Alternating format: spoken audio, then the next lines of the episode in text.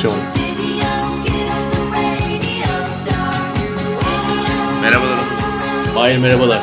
Nasılsın? Gayet iyiyim. 4 Mayıs 2014 bir pazar akşamı yine birlikteyiz. Ne yaptın 1 Mayıs'ta? 1 Mayıs'ta tatil yaptım. Artık resmi tatil değil mi 1 Mayıs? Artık resmi tatil evet. Hatta e, ulaşım bile tatil. E. Geçen e, 1 Mayıs'ta bir tane tweet gördüm. E, sokaktan yaşlı bir amca söylemiş. Twitter'a yazmışlar hemen. 1 Mayıs'ı tatil yaptılar ama kutlayanı dövüyorlar demiş. Çok güzel söylemiş. Neyse bu 1 Mayıs konusuna birazdan geri döneriz. Bugün bir konuğumuz var Onurcuğum. evet. Açıkçası kişisel olarak benim uzun zamandır beklediğim bir program.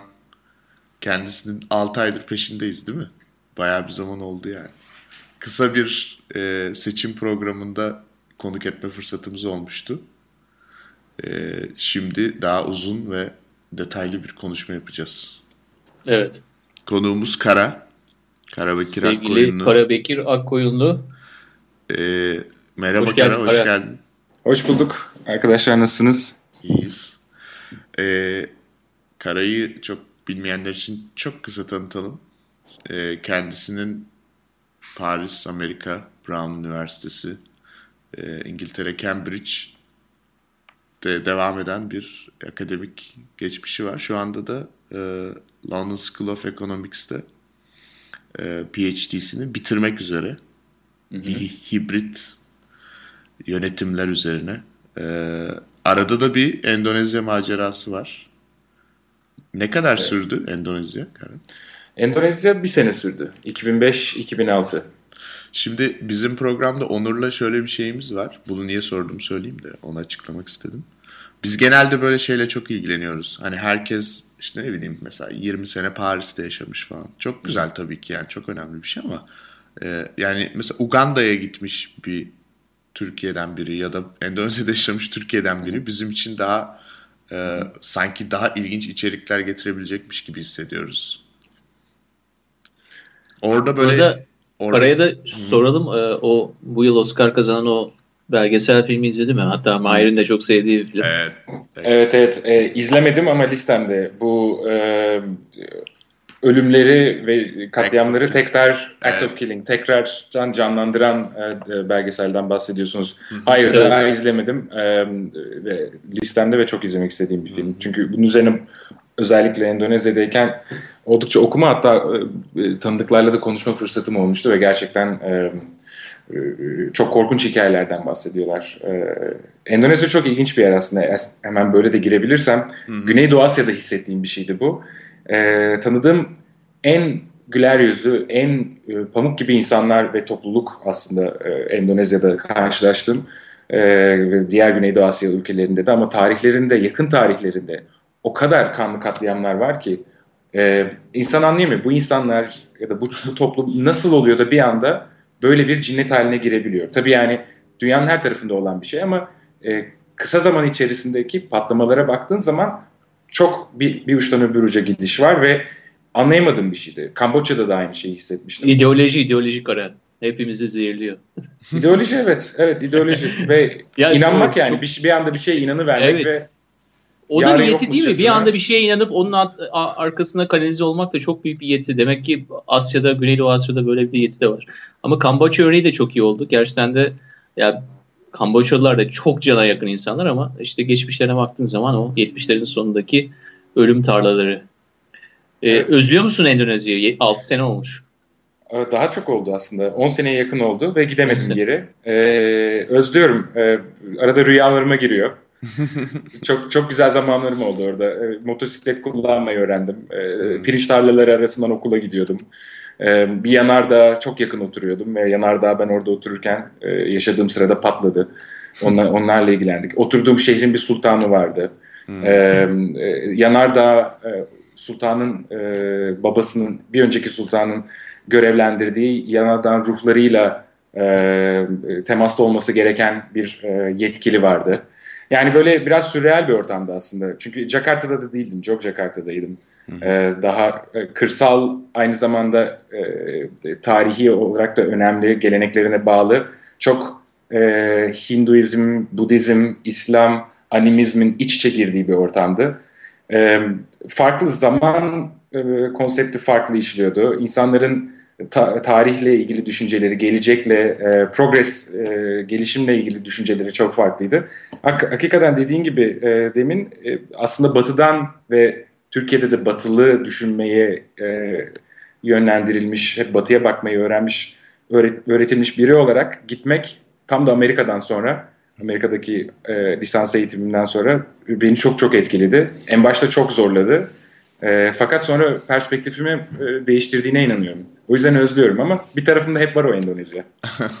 ya ben şöyle düşünüyorum şimdi Amerika'da ya da İngiltere'de, Londra'da yaşamak tabii ki çok açıdan ilginç ve güzel bir tecrübe olabilir ama bazı yerlerde de sen de eminim ki bunu hissediyorsundur. Hepimiz e, yurt dışında belli bir süre geçirmiş insanların çoğu bunu hisseder. Bazı yerde böyle şey oluyorsun yani hani ip böyle mi olacak falan yani böyle hmm. küstahlıklar falan bazen bir şeyler oluyor. O Asya'ya gittiğinde tabii bireysellik neredeyse yok. Daha bir e, cemaatçilik var. Hani bu illa din anlamında değil ama küçük komüniteler var yani. Hı hı hı. Ve o insanların aslında ne kadar illa böyle e, motamot bir şey paraya bağlı ya da motamot bir maddeye bağlı bir hayattan ziyade daha çok spiritüel ve e, manevi hayata önem verdikleri bir yaşam tarzı olduklarını görünce e, bu insana güzel bir gönül kapısı açıyor diye düşünüyorum ben. Bununla birlikte batıya bakmak, e, daha e, utiliter şeylere yaklaşmak, okumak, onları study etmek daha mantıklı geliyor bana. Yani o kapı olmadan e, körü körüne bir tarafa yüklenirsen o zaman gerçekten yanlış bir sonuç alabilirsin diye düşünüyorum. Peki Batı ile Doğu arasında iki ülkeyle yakından ilgileniyorsun. Kara, İran ve Türkiye. Evet. Onların melez rejimleri üzerinde bir e, doktora çalışmam var. E, ve bu ülkeleri e, hem elitist hem de popülist olarak nitelendiriyoruz. Yani rejim açısından işte e, yani hibritliği zaten e, biraz da o elitizm ve popülizmi beraber olmasından dolayı. Ya biraz onu açıklayabilir misin? Nasıl hem elit hem de popülist olabilir ki bir rejim?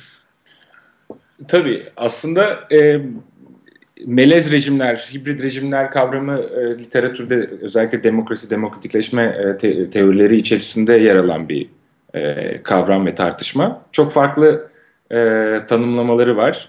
E, ben açıkçası iki e, kurumsallaşmış uç e, noktadan ve meşruiyet kaynağından yola çıkarak e, hibrit rejim, melez rejim e, tartışmasına girdim. Bir tanesi e, e, direkt seçimli set, bir sistemden bahsedebiliriz. Yani demokratik e, demostan, gücünü insan, e, halktan alan ve e, oy temelli e, kurumlar üzerine e, inşa edilmiş.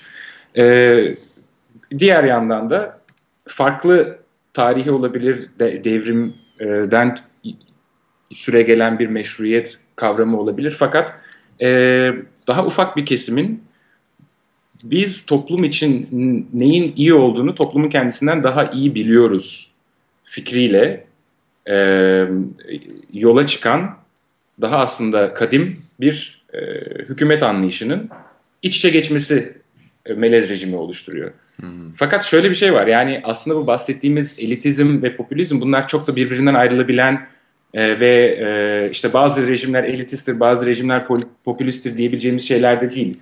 Yani benim araştırmalarım sonucundan bir tanesi de bu bahsettiğimiz e, melezlik e, bugünkü otoriter diye e, kategorize ettiğimiz ya da demokratik olarak kategorize ettiğimiz birçok rejimin de içerisinde var. Yani e, kurumsal olarak her bütün demokrasiler sadece referanduma, sadece toplumsal seçime bakmıyor. Daha e, ekspertiz temelli, daha e, bürokratik sistemlerle iç içe geçmiş e, kurumlarla iç içe geçmiş sistemlerde demokratik sistemler. E, spesifik olarak İran ve Türkiye örneğinde benim ilgimi çeken e, bunlar cumhuriyet yani gücünü cumhurdan alıyor. E, devrimle gelmiş e, yani bir önceki rejimi bir şekilde devirmiş ya da yok etmiş farklı yollarda da olsa ve bu bir önceki rejim e, meş, e, monarşik e, rejim oluyor. gelmiş Cumhuriyeti fakat inşa ederken aynı zamanda yeni bir toplum tahayyülüyle ortaya çıkmış. Yeni bir toplum, yeni bir vatandaş tahayyülü ve bu vatandaşı ve bu toplumu yaratmak için e, halk adına halka rağmen diyebileceğimiz e, bir takım e, e, guardianship, vesayet kurumlarında e, inşa etmiş ve demokratik kurumlarla bir araya getirmiş ve bu şekilde bunu yaşatmaya başlamış. İki ideolojik uç noktada olsa da kurumsal olarak karşılaştırabileceğimiz benzer e, e, rejim olarak baktım Türkiye ve İran'a. Çok güzel bir başlangıç oldu Kara. Hatta e, çok da güncel bir e, olayı hatırlattı bana. Bu hafta sonu e, bilmiyorum Mahir farkına vardın mı ama e, baş danışman Yiğit Bulut New York'a geldi. Evet ya çok üzgünüm kaçırdığım için. Yani... Orada Türk Türk evinde bir konuşma da yaptın. Nasıl gitmedin bilmiyorum ama kaçırmışsın. Ya hayır önceden bana haberi gelmedi ama sonradan okudum tabii ki kesinlikle. Ve e, dünya liderleriyle ilgili konuşmuş. Onu mu söyleyeceksin? E tabii yani evet. E, dünyanın üç liderinden üç büyük İhtisas konusu üç büyük liderinden bahsetmiş. ama orada da çok güzel bir e, alıntı var. Onu da vermek istiyorum burada. E, Sayın Bulut demiş ki sadece ve sadece vatandaşın attığı oyla tecelli etmiş seçim sonucuna göre ortaya çıkan hükümet biraz önce Kara'nın bahsettiği konularla ilintili olduğu için söylüyorum. Hükümet devleti vatandaş adına yönetir. Devlet bir attır. Hükümet de binicisidir. Vatandaş der ki 4 yıl 5 yıl bin beğenmedi mi indirir. Yani devlet bir attır, hükümet de binicisidir. 4-5 yılda bir bindir, indiriyorsun, bindiriyorsun. Ee, biraz galiba bu e, biraz önce bahsettiğim modeller içerisinde kendine yer bulabilen bir analoji oldu bu. Öyle yani tabii. Yani... herhalde iki kültürde de önemli, İran'da da önemli bir şey. Avrat ve silah nedir acaba bu e, onu merak ediyorum. e, silah da kesinlikle var ve herhalde e, ataerkil düşünce sistemi içerisinde e, bir kadın tahayyülü de bir yere iliştirebilir Yiğit Bulut. Yani tabii aslında e, söylediği şey Yiğit Bulut söylemedi diye baksan e, evet yani bazı taraflarında katılabileceğin şeyler ama hmm. işte söyleyeceği söyleyenin de kim olduğunu arada, arada dikkat etmek gerekiyor gerçekten. Çünkü devlet ve hükümet aynı şey değil. Türkiye'de de değil. Hiçbir zaman olmadı. İran'da da değil. Hükümetler değişir ama devlet daha kadim bir e, devamlılık e, e, e var, ede, var olan bir e, kavramı biraz da ima ediyor sanki. Ama tabii yani 4-5 senede bir indir tepedekini hop at devam etsin gitmeye. Yani bu da e, ilginç bir karşılaştırma. Şimdi bu Türkiye'ye biraz geri dönecek olursak bu melez dediğimizde hani e, normal bir melez çocuğu düşünürsek annesi ve babasının farklı kökenlerden geldiğine inandığımız kişiler melez oluyor. E, bu durumda Türkiye örneğinde biraz bariz de olsa o melezliği birazcık açabilir miyiz Kara? Yani ben bugün e, Türkiye'deki güncel politika tartışmalarının birazcık bu melezliğin kökeninin araştırılmamasıyla da ilgili olduğunu düşünüyorum. Yani tamam hepimiz biliyoruz işte neydi Osmanlı'ydı sonra Atatürk geldi tamam bu ama e, bunun içinde nasıl bir derinlik görüyorsun sen? Bu melezlikte nasıl bir şey var? Aslında yani tezimin e, temel noktasını biraz e, noktasıyla çatışabilecek bir şey ama e, bunu tezim içerisinde de sürekli söylüyorum. E, yani melezlik aslında bir ikilem ortaya Hı. koyuyor. Fakat e, toplumu ve kurumları e, sürekli ikilemler üzerinden tanımak, tam, tanımlamak da tehlikeli. Hı hı. Yani e, çünkü nasıl bir melezlik diye sorarsak insanın aklına hemen işte batıcılık ve doğu, hmm. e, tanzimat ve tanzimata karşı olan tepkiler, e, İslam ve pozitivizm, hmm. e, işte laiklik ve e, din filan gibi ikilemler geliyor ve melezlik ya da doğu batı işte Türkiye'nin köprü rolünü görmesi. Aslında yani benim düşündüğüm melezlik kavramı e, bu klasik ikilemlerin biraz ötesinde biraz yanında bir kavram. Çünkü aslında bunlar bizi pek bir yere götürmüyor. Hı hı. E, daha çok e, aslında dediğim gibi bir devamlık arz eden bir devlet e, aklından bahsediyorum. Ve bu devleti e, bir mekanizma olarak gören ve iktidara geldiği zaman kendi görüşünü e, bir şekilde e, algı ke, algı yaratmak, bilgi yaratmak ve insanları e, bir şekilde condition etmek isteyen e, grupların e, mücadele ettiği ve ele geçirmek istediği e, bir mekanizma olarak görüyorum. E, ve bunun içerisinde işte belli çatışmalar var. Çünkü e, hem bir yandan toplumsal e, istekler var. Bunları e, yansıtacaksınız. Hem de bir yanda topluma anlatacaksınız. Bak kardeşim bu senin için daha iyi.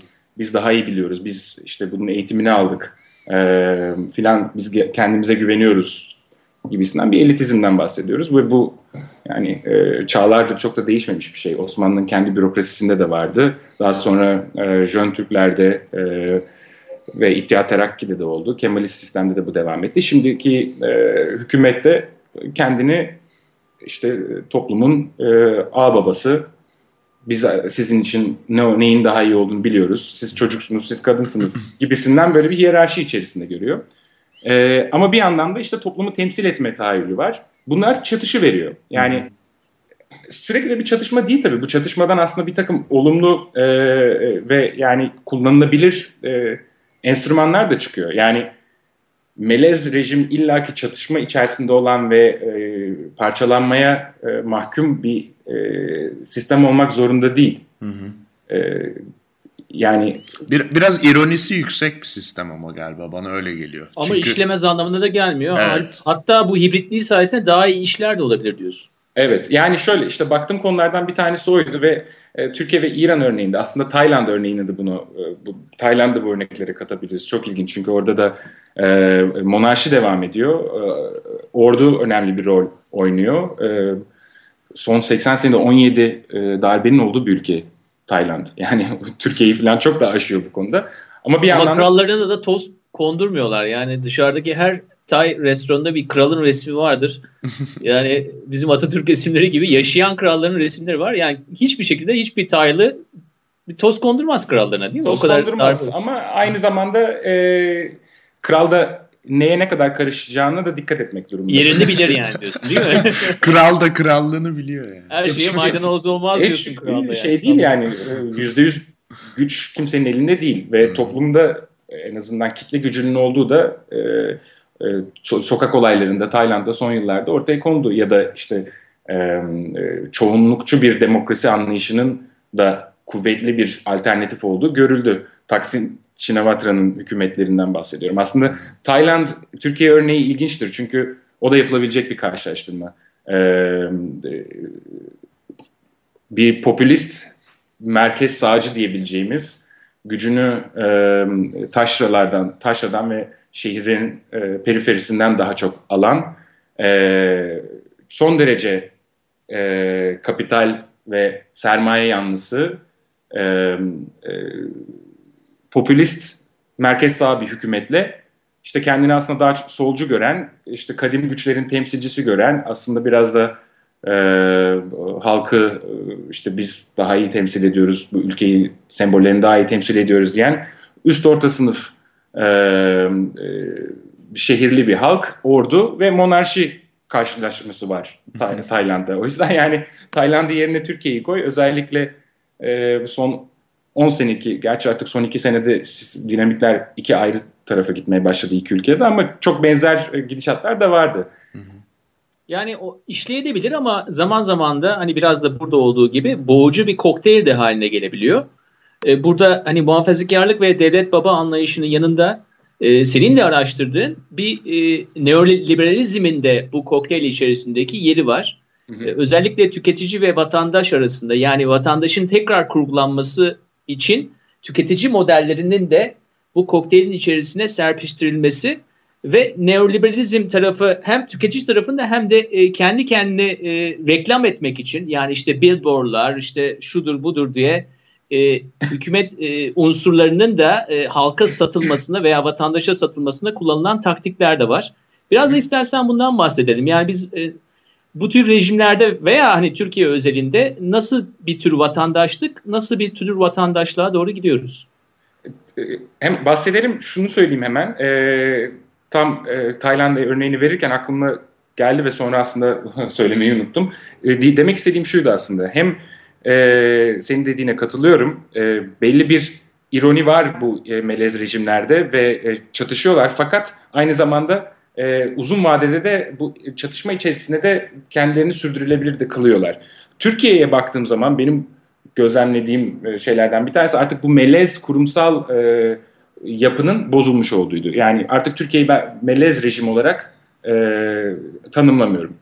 Özellikle 2009, 2010, Balyoz, Ergenekon e, davaları vesaire vesaireden sonra farklı bir şekilde tanımlamak gerekiyor. O zaman Fakat, Kara, çok anti, parantez antiparantez şunu söyleyeceğim. Yani sen orduyu 2010'a kadar bu kokteylin içerisinde bir oyuncu olarak görüyordun. Biraz Talyan kralı gibi. Yani evet birçok şeye karışıyor ama neye de karışmayacağını iyi bilen veya en azından orada biraz e, stratejik davranan bir oyuncu gibi o oyuncunun atılmasından sonra biraz kokteylde bir değişiklik olduğunu söylüyorsun. Daha işlemez bir hale gelmi diyorsun. Çok basitleştirmek istemiyorum ama yani ordunun görevinden dolayı mı 2009-2010 dedin?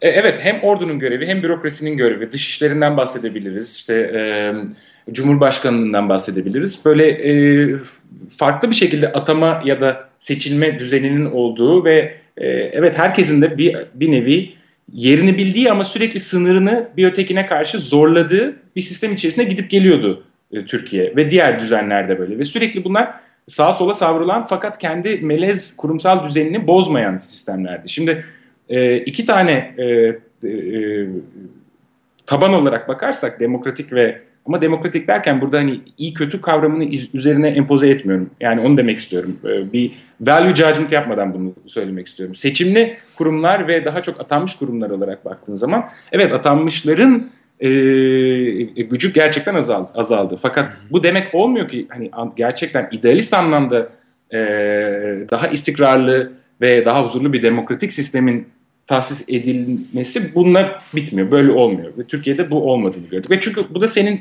en son dediğine bağlanıyor. Bambaşka bir dünyaya girdik. Neoliberal e, bir düzen içerisinde özellikle Türkiye örneğinde e, ataerkil bir devlet e, anlayışı ve muhafazakar bir toplum mühendisliğinin böyle bir kokteyl halinde e, kutsal olmayan üçleme halinde sunulduğu bir, bir, dönem. Yani o melezliğin e, e, belki kıskacından e, ya da en azından bize verdiği ve vermediği şeylerden çıktık. Ama bu yeni cesur dünya beklediğimiz kadar e, huzurlu, mutlu ve bizi işte refaha ve özgürlüğe ulaştıran bir şey olmadığı gibi tam tersi anlamadığımız yeni e, yollarla etrafımızı saran e, ve özellikle teknolojiyle beraber ve bahsettiğimiz vatandaşı da böyle bir e, teknoloji üzerinden yeniden tanımlayan e, bir, bir düzene savruldu, savruluyoruz. Bunu görüyoruz en azından. Fakat bu hem melez rejimlerde de oluyor hem başka baş, türlü kategorize edebileceğimiz rejimlerde de oluyor. Bu 21. yüzyıl neoliberal ve teknolojik gelişmelerin aslında bize sunduğu e, yeni dünya. Şimdi bu kadar aslında idealist ve e, ütopik olarak başlamış bir serüvenin, teknoloji serüveninin insanların hayatını iyileştirmek, işte daha kolay iletişim kurmalarını sağlamak ki aslında bizim de şu an yani bunları yapabilmemizin yegane sebebi teknolojinin bu noktada olması. Ee, ya Böyle tabii bu arada şey... internetin de Amerikan ordusundan çıkmış olduğunu unutmayalım yani. Onur internet bir CIA projesi zaten bunu biliyorsun evet. yani artık. Ben de nasıl ben ben de NASA diyeyim. Şimdi evet. tamamlayalım.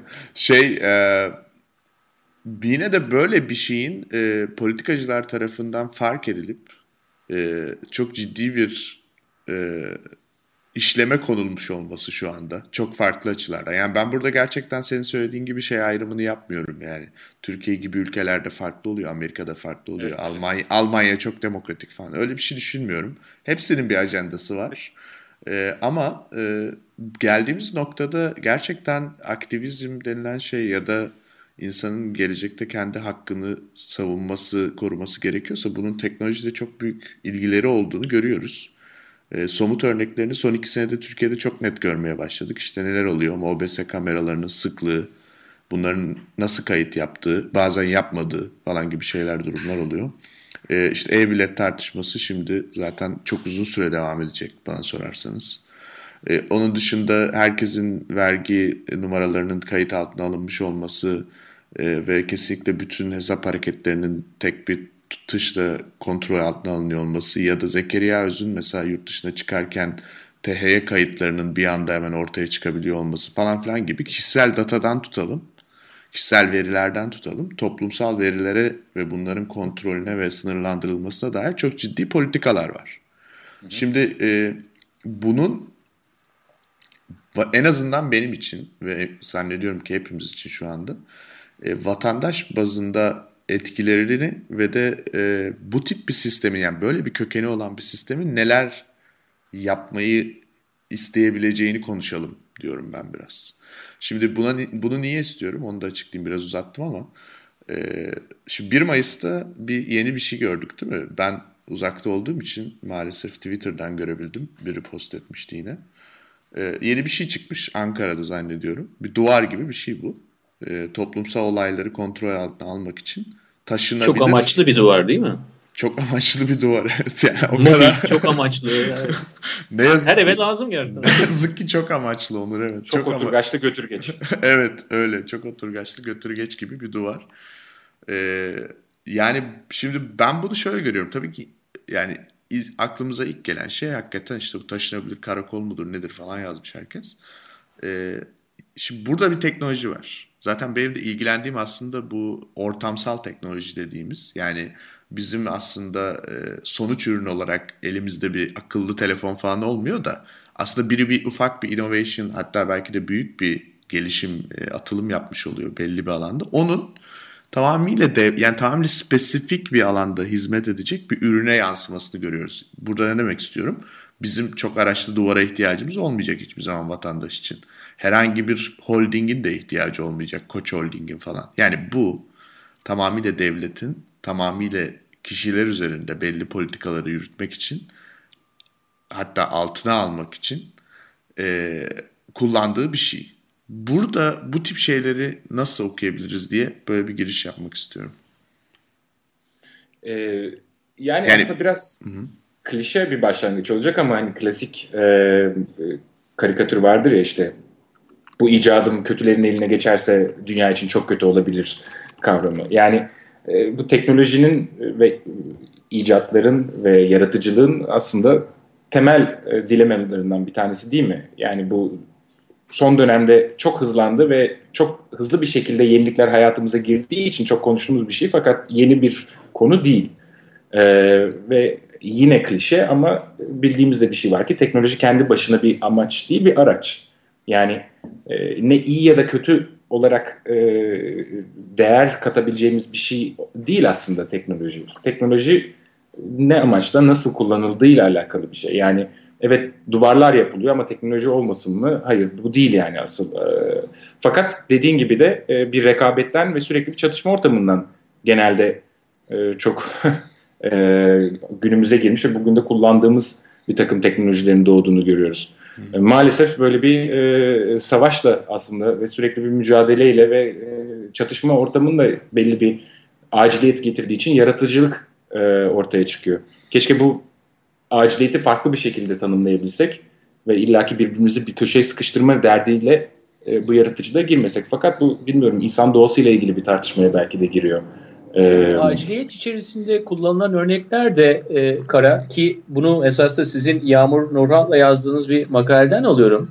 Hepimizin e, müşahede ettiği bir şey ama diyelim İngiltere'de MOBS kameralarının kullanımı hakkında işte e, İngiltere'de e, statlarda e, e-bilet uygulamaları kullanımı hakkında bunlar birer örnek olarak verilerek burada pragmatizm içerisinde Türkiye'ye bunlar uygulanıyor. Diyor ki Türkiye'de bunu uygulanıyoruz çünkü işte efendim batıda şu var. Yani batı aynen sizin yazdığınız gibi belli yanlardan çok eleştiriliyor.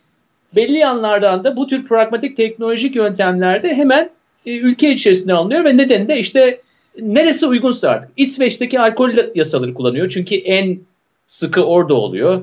Efendim İngiltere'deki e, biz sizi izliyoruz yasaları uygulanıyor çünkü en sıkı orada oluyor. Ne orada e, artık hani e, işinize gelirse o kullanılmaya başlıyor. Bu da tabii biraz da şey potası altında eritiliyor. Biz Batı'nın güzelini alıyoruz, kötüsünü almıyoruz, ahlaksızını almıyoruz, efendim teknolojisini alıyoruz şeklinde bir bize e, empoze ediliyor. Yani, Yani- bu E, tam bir kurnazlık aslında bu dediğin. Yani bunun altında hiçbir e, entelektüel bir- hiçbir şey yatmıyor. Yani tamamen e, insanları aptal yerine koymak ve kandırmaktan bahsediyoruz. Yani bir tarafta işte Batı'yı kötülemek, bir tarafta e, bakalım biz de Batı'nın yaptığını ya- yapıyoruz ya da Batı bile bunu yapıyor. Yani Batı eğer bunu bile yap- yapan bir yerse e, Demek ki daha iyi şeyler yapıyor. E o zaman niye bu da, daha iyi yaptığı şeylere bakmıyorsun?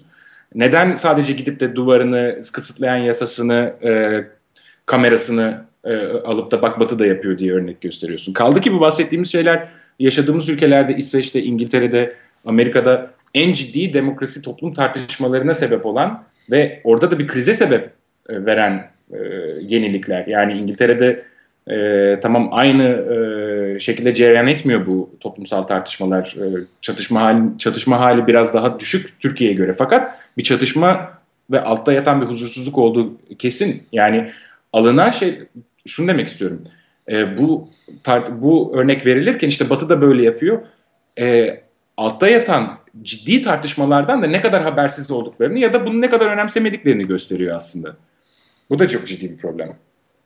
Yani süreci önemsememek, süreçte neler olduğunu, hangi tür tartışmalardan geçtiğini hiçbir şekilde e, dile getirmemek ama yalnızca sonucu almak. İşte belki İngiltere öyle bir e, işte biz sizi gözetliyoruz da yıllar sonra geldi. Belli sosyal dinamikler sonucunda, yıllar süren tartışmalar sonucunda geldi ama onu bir, bir kenara atıyoruz. Çünkü zamandan da kazanmış oluyoruz. Bak bunu onlar yaptı demek hemen alalım.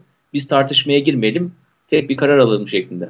Yani bu yönden aslında Batı'yı e, bir şekilde kendimize örnek bellemek ve bazı şeyleri e, fazla da sorgulamadan hop e, alıp empoze etmek konusunda değişmediğimizi de görüyoruz. Yani e, eskiden de kadar, böyleydi diyorsun. Eskiden de böyleydi demekten çok şunu demek istiyorum. Hayır eskiden de böyleydi biraz yanlış anlaşılabilir. E, daha çok bu hükümet artık böyle olmadığını iddia ediyor. Fakat bunu görmüyoruz. Yani e, kafa yapısı olarak artık işte biz kendi otentisitimizi, kendi orijinal fikirlerimizi tarihle, e, kimliğimizle harmanlayarak e, tarihe ve modernliğe yeni bir cevap sunuyoruz diyor. Fakat en basit, en önemli konularda, herkesin tartıştığı konularda hiçbir tartışmaya gerek olmadan tamamen karbon kopi, şablon biz bunu aldık buraya koyduk çünkü bak batıda da var diyebiliyor. Yani bu ne periz bu ne lahana turşusu e, meselesi aslında. O zaman sanki hibrit rejimler o kadar güçlüler ki e, kara yani e, onu değiştirmeye veya biraz yontmaya çalışsam bile yani eski alışkanlıkların güzel bir evi gibi kalıyorlar yani hepimizin kafasında da yerleşmişler herhalde. E, orada mesele, da pragmat evet. Mesele orada hibritlik mi yani çünkü kurumsal bir e, kavram orada ama daha çok bana şey gibi geliyor. Yani e, söylemek de aslında zor ama tam tam kelimeye dökmek kültürel demek istemiyorum fakat bir devlet ve hükümet tahayyülünden bahsedebiliriz belki. Değişmeyen ya da daha az, daha yavaş değişen, e, daha ataerkil, daha hiyerarşik bir kavramdan bahsediyoruz. Yani bu aileden başlıyor belki de. E, işte babanın tepede olup da ben ne olduğunu, neyin ne olduğunu biliyorum, e, sizin için evlatlarım iyisini vereceğim, vereceğim dediği ataerkil, patriarkal bir düzenden e, ondan sonra e, en tepeye devlete kadar çıkan bir şey ve asıl ben değişmeyene baktığımız zaman bunun bunu söyleyebileceğimizi düşünüyorum. Fakat değişmeyen derken bu dediğimiz gibi bu ataerkil e, devlet tahayyülü e, yeni şeylerle, yeni teknolojilerle, neoliberal sistem içerisinde de bambaşka bir yüz alı veriyor. Daha korkutucu aslında e, bir, bir görüntü de alabiliyor. Çünkü şunu da yani unutmamak lazım. Evet İngiltere'de gerçekten e, insanın özel hayatına kadar girebilecek derecede e, bir gözetleme teknolojisi sistemi uygulanıyor. Fakat buna rağmen hala ve bunlar bir takım tartışmalar da getiriyor. Fakat buna rağmen İngiltere'de seni devletin gözetlemelerine karşı koruyabilecek bir takım kanunlar var ve sen bunları belki eskiye göre daha az ya da daha çok tartışılır. Bunları biliyorsun ve bunları kullanarak da kendi haklarını iddia edebiliyorsun. Ee, yani tartışma farklı bir şekilde de ilerliyor. Şimdi Türkiye'de teknoloji geliyor e, fakat bu gelen teknolojiyle beraber bir takım haklar belki de hiç olmayan haklar yerine gelmiyor. Yani bu tartışma olmadığı zaman e, daha da bir kıstırılmışlıktan bahsediyoruz. E, o yüzden yani e, stadyum açısından da bakarsak, şeye de bakarsak, toplumsal olaylara da bakarsak daha e, ciddi bir kıstırılmışlık ve e, daha artık sorgusuz sualsiz senin her e, hayatının her köşesine girerim, istediğimi de yaparım. Bunun için de kanunda tanımam fikri en korkutucusu ve şu anda yaşadığımız aşağı yukarı bu. Peki, İngiltere'de bunun olduğunu söyleyemeyiz açıkçası. Peki bu noktada sence Kara ne yapmalıyız? Yani hem birey olarak hem de belki birazcık daha e, senin gibi ya da belki biraz da bizim gibi teknolojiyle de ilgilen ya da politikayla ilgilen insanlar ne yapmalı? Valla e, şimdi bu gördüğümüz yani size sizle de tartıştığımız makalede e, Foucault'dan bahsediyorduk. Hı hı. Foucault'un e, panoptikon e, fikrinden işte hapishanelerin ve devletlerin hapishane e, düzeni içerisinden devlete ve topluma uyarladığı teknoloji ve e, gücü kullanarak gözetlemek ve kontrol etmek, toplumu kontrol etmek fikri. Fakat Foucault'un başka da bir fikri vardır. O da gücün aslında sadece tepeden inme ve e, bastırmak için kullanılan bir e, fenomen olmadığı. Güç her yerdedir ve e, her e, e her tarafta olan bir şeydir ve güç e, algı yaratmak, diskur yaratmak, e, bilgi yaratmak ve en sonunda normları değiştirmek için kullanılan temel kavram. Yani hatırlamamız gereken şey bu bahsettiğimiz teknoloji sadece devletlere, sadece hükümetlere bahşedilen bir şey değil. Hatta bütün bu e, gelişmelerin de bir yandan belki biraz daha bardağın yarısı dolu şeklinde düşünerek e, devletlerin yani e, üniter ulus devletlerin aslında aman Allah'ım e, e, tek elimizi kaybediyoruz.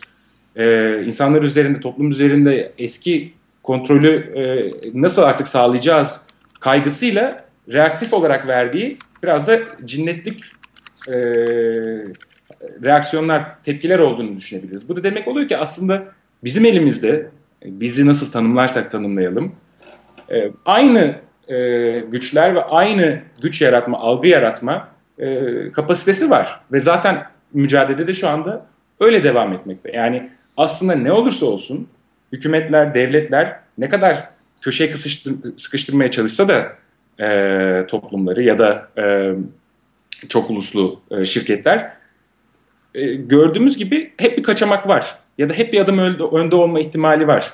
E, e, bu ayaklanmalarda da görülüyor. İran'da, e, Mısır'da, Türkiye'de teknolojinin nasıl kullanıldığına bakarsan. E, ya da işte Wikileaks gibi bazı şeyleri hop bir anda leak ederek sistemi temelden e, e yaralayabiliyorsun. Yani bu demek oluyor ki aslında aynı şeyler, aynı e, güç bizim de ya da daha farklı amaçlar içinde kullanılmak için ortada duruyor. Bunu almak ve harmanlamak ve nasıl bir felsefeyle ortaya çıkaracağım meselesi. Yani bunu tartışmamız gerekiyor. Yani aslında gücün sadece karşı tarafta değil, bizim elimizde de olduğunu anlamamız gerekiyor öncelikle. Doğru mu? Doğru tabii yani evet karşı taraf ve bizim taraf gibisinden düşünmek tabii ki de her zaman biraz biraz biraz ben ben de bunu sözlerimin içinden bu çıktığını bunun çıktığını farkındayım. Söylerken de fark ediyordum. Ama yani şimdi ben şöyle düşünüyorum. Sen e, çok Türkçe hem Türkçeyi güzel kullanarak hem de e, işte yabancıların dediği gibi bizim ülkemizde galiba çok söylenmiyor ama politically correct konuşmak istiyorsun. Yani e, o, gerçekten hayatta sonuçta hiçbir şey ikilikler üzerine ya da işte ne bileyim belli basma kalıp terimler üzerine kurulmamalı. Ama benim burada e, kendi adıma bir karşı karşıtlık olduğunu düşünüyorum açıkçası ve bunu da söylemekten çekinmiyorum. Çünkü benim hakkımı... Tabii bu karşılık yani Türkiye özelinde söylemiyorsun yani genelde evet. biraz önce Karan'ın bahsettiği işte çok Tabii. uluslu şirketler veya hani para ve gücün bir tür kullanımından bahsediyorsun.